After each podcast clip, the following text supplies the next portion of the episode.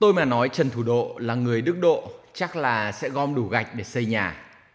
Nhưng ấy thế mà có hẳn một mục đức độ của Trần Thủ Độ trên Wikipedia đấy nhé.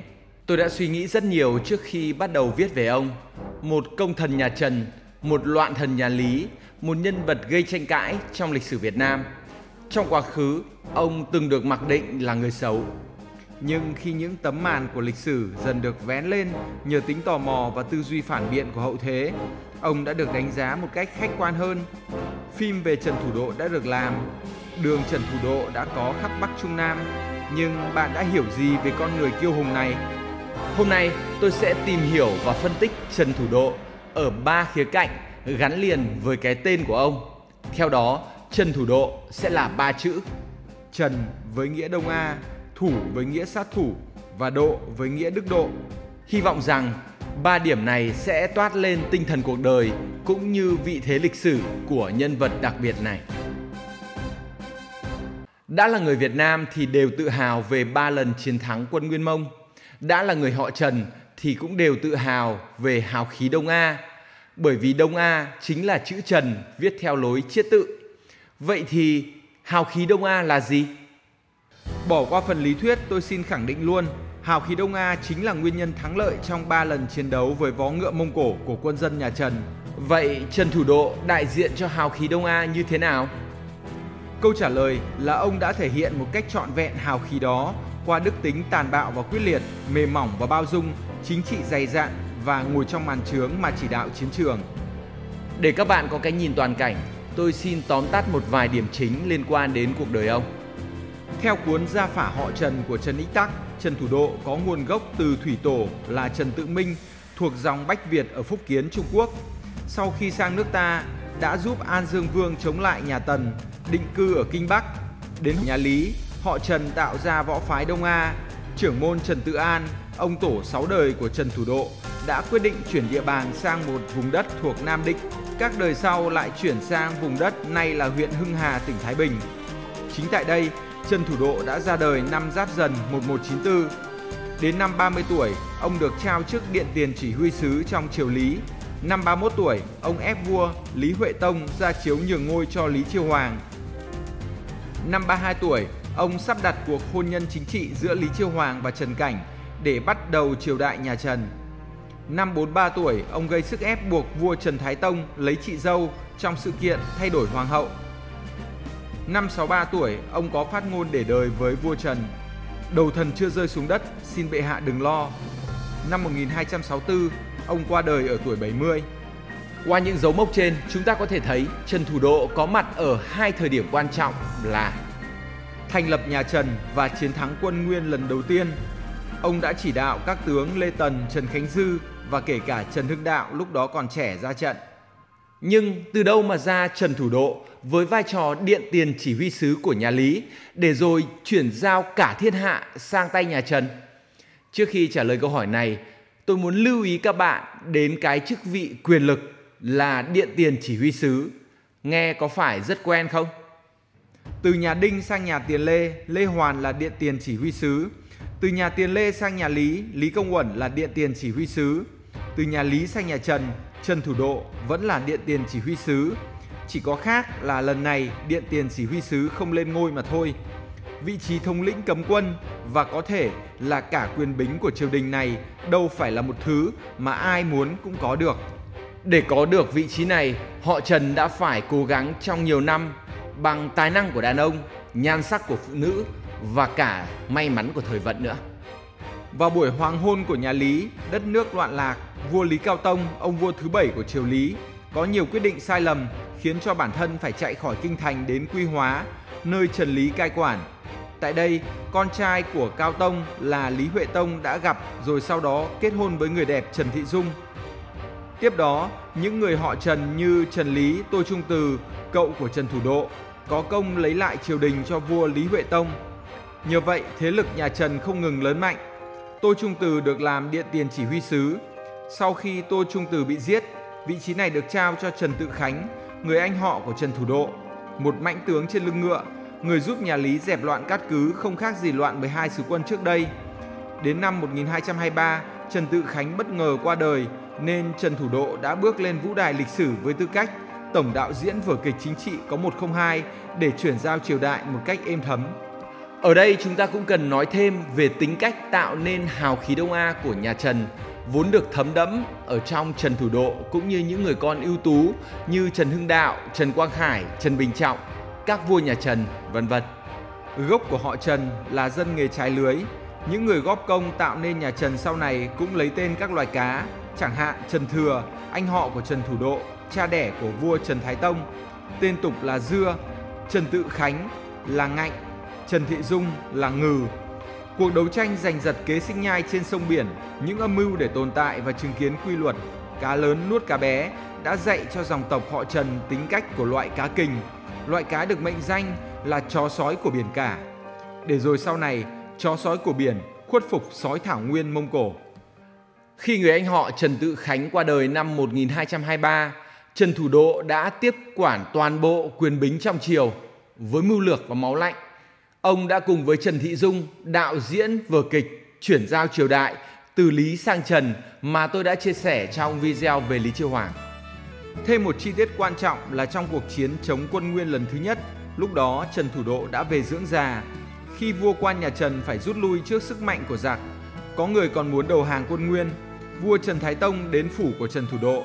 Thái sư bấy giờ đã ngoài 60 tuổi, nhưng hỏi đến việc chống giặc Nguyên thì khí thế bừng bừng. Nhìn vào nơi ở của ông, quân lính Zano vẫn bình tĩnh như không hề nghĩ đến chuyện chạy giặc. Vua bỗng thấy vững lòng, Trần Thủ Độ bàn việc quân cơ cùng vua, ông tính toán kỹ càng, tỏ ra nắm hết được tình hình đất nước. Khi vua nêu ra việc thế giặc rất hung dữ, việc dồn quân, chủ lược phải tính toán chu đáo, chớ để một trận trắng tay. Trần Thủ Độ mặt đỏ lên nói lớn. Đầu thần chưa rơi xuống đất, xin bệ hạ đừng lo. Câu nói bất hủ, khẳng khái ấy đã đi vào lịch sử và để lại trong dân tộc Việt Nam một hình tượng Trần Thủ Độ anh hùng, bất khuất, tài năng, quả cảm. Hào khí Đông A hay hào khí nhà Trần thấm đẫm trong con người ông. Ở đó có cả sự quyết liệt và tàn bạo. Điều này được thể hiện ở trong chữ thứ hai của tên ông, sát thủ. Sau khi Trần Thái Tông lên ngôi, họ Trần phế thượng hoàng nhà Lý là Huệ Tông ra ở chùa. Khi thượng hoàng ra chơi ở chợ đông, dân chúng tranh nhau tới xem, có người than khóc, thủ độ sợ lòng người nhớ vua cũ, sinh ra biến loạn, nên mới rời vua tới chùa chân giáo. Nói để phụng nhưng thực ra để dễ bề giữ chặt. Có lần, thượng hoàng nhổ cỏ ở sân chùa, thủ độ đến chơi liền nói, nhổ cỏ thì phải nhổ cả rễ sâu. Thượng hoàng nói, điều ngươi nói ta hiểu rồi. Đến tháng 8, Trần Thủ Độ sai người đưa hương hoa đến cho Thượng Hoàng Huệ Tông nói, Thượng Phụ sai thần đến mời. Thượng Hoàng nhà Lý nói, Ta tụng kinh xong sẽ tự tử. Nói rồi vào buồn ngủ khấn rằng, Thiên hạ nhà ta đã vào tay ngươi Ngươi lại còn giết ta, Ngày này ta chết, Đến khi các con cháu ngươi cũng sẽ bị như thế. Bèn thắt cổ tự tử Ở vườn sau chùa. Sau cái chết của Huệ Tông Trần Thủ Độ đã lấy linh tử quốc mẫu Trần Thị Dung và tạo nên một vụ thảm sát được lịch sử ghi lại trong sự kiện sau đó 7 năm vào năm 1232. Nhân lúc tông thất nhà Lý về quê ngoại ở làng Hoa Lâm, nay là xã Mai Lâm, huyện Đông Anh, Hà Nội làm lễ cúng tổ tiên, thủ độ cho đào ngầm hố sâu, làm nhà lên trên, đợi khi mọi người uống rượu say, giật máy chôn sống hết, rồi lại bắt những người sống sót đổi sang họ Nguyễn và một số họ khác để trừ tuyệt hậu họa. Việc này được viết trong Đại Việt Sử Ký Toàn Thư, nhưng cũng trong sách này có lời chua rằng Xét thời Trần Anh Tông còn có người họ Lý làm tướng, hơn nữa Phan Phu Tiên không ghi lại, việc này chưa chắc đã có thực, hãy tạm chép vào đây. Như vậy là chưa chắc đã có chuyện chôn sống cả tông thất nhà Lý. Nhưng Trần Thủ Độ vẫn khó tránh khỏi cái tiếng máu lạnh và giết người. Điều thú vị là cũng ở trong con người ấy lại có những phần mềm mỏng và bao dung thậm chí là đức độ.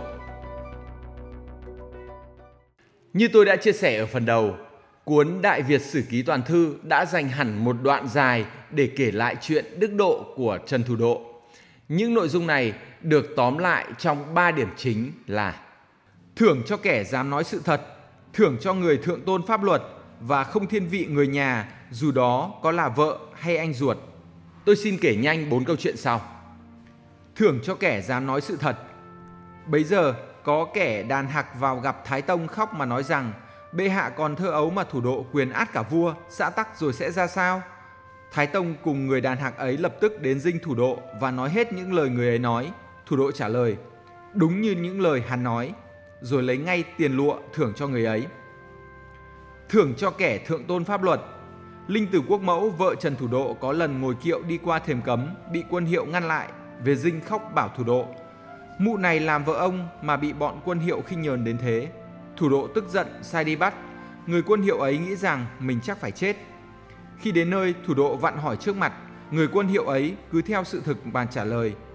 Thủ Độ nói, ngươi ở chức thấp mà giữ được luật pháp, ta còn trách gì nữa. Lấy vàng lụa thưởng rồi cho về. Không thiên vị người nhà, Thủ độ có lần duyệt định số hộ khẩu, vợ ông xin riêng cho một người làm chức nhỏ ở địa phương. Thủ độ gật đầu rồi ghi họ tên quê quán của người đó. Khi xét duyệt đến xã ấy, hỏi tên ở đâu, người đó mừng rỡ. Thủ độ bảo, ngươi vì có bà Linh Từ xin cho được làm quan, không thể như những quan khác được, phải chặt một ngón chân để phân biệt với người khác. Người đó kêu van xin mãi mới tha cho, từ đó không ai dám đến thăm vì việc riêng nữa. Thái Tông có lần muốn cho người anh của thủ độ là An Quốc làm tể tướng, thủ độ Tâu. An Quốc là anh thần, nếu cho giỏi hơn thần thì thần xin về trí sĩ. Nếu cho thần giỏi hơn An Quốc thì không thể cử. Nếu anh em đều làm tể tướng cả thì việc triều đình sẽ ra làm sao? Vua bèn thôi. Đại Việt Sử Ký Toàn Thư vì thế mới chép. Thái Tông lấy được thiên hạ đều là nhờ mưu sức của thủ độ cả, cho nên quốc gia phải nhờ cậy, quyền hơn cả vua. Nắm quyền lực trong tay nhưng không lạm quyền, thậm chí ông còn thể hiện tư duy phát triển kinh tế đất nước. Cụ thể là cho phép bán ruộng cho nhân dân mua làm ruộng tư, củng cố đê điều, đào sông, khai thông đường thủy bộ, huy động sức quân vào công tác thủy lợi. Tất cả những việc này đều được Đại Việt Sử Ký Toàn Thư chép lại. Ông cũng chú trọng phát triển nho học với việc đề xuất mở rộng quốc tử giám, thu nhận cả con cái các nhà thường dân có sức học xuất sắc. Đây đều là những tư tưởng lớn có tính chất bước ngoặt. Đại Việt Sử Ký Toàn Thư chép, thủ độ tuy không có học vấn nhưng tài lược hơn người, làm quan triều lý được mọi người suy tôn. Như vậy là chúng ta đã nhìn thấy một cách tổng quan về con người Trần Thủ Độ qua những chữ cái tạo nên tên ông. Trần là hào khí nhà Trần hay hào khí Đông A, thủ là sát thủ và độ là đức độ. Khác với Nguyễn Ánh, Trần Thủ Độ ngày càng được coi là một nhân vật lịch sử chính diện, có nhiều công lao trong sự nghiệp xây dựng và bảo vệ đất nước. Những người con cháu của họ Trần có lẽ từng nghe nói đến hãng phim Đông A do đạo diễn Trần Lực lập nên. Trần Lực cũng là một bút danh mà Bác Hồ đã từng sử dụng để viết báo. Chắc chắn những đóng góp của dòng họ Trần đối với lịch sử dân tộc là điều mà chúng ta không bao giờ có thể phủ nhận. Và mọi thứ đã bắt đầu với Trần Thủ Độ. Người bình thường là cờ đến tay thì phải phất, còn Trần Thủ Độ thì cờ đến tay là phất ngay. Khác nhau chỉ một chút trong cách nói, nhưng phân biệt vĩ nhân với người thường. Tôi cũng hy vọng các bạn tiếp tục trao cho tôi ngọn cờ của niềm tin để chúng tôi quyết tâm tạo ra những video lịch sử thú vị khác trên kênh Đồng Âm. Hẹn gặp lại các bạn vào thứ bảy tuần tới.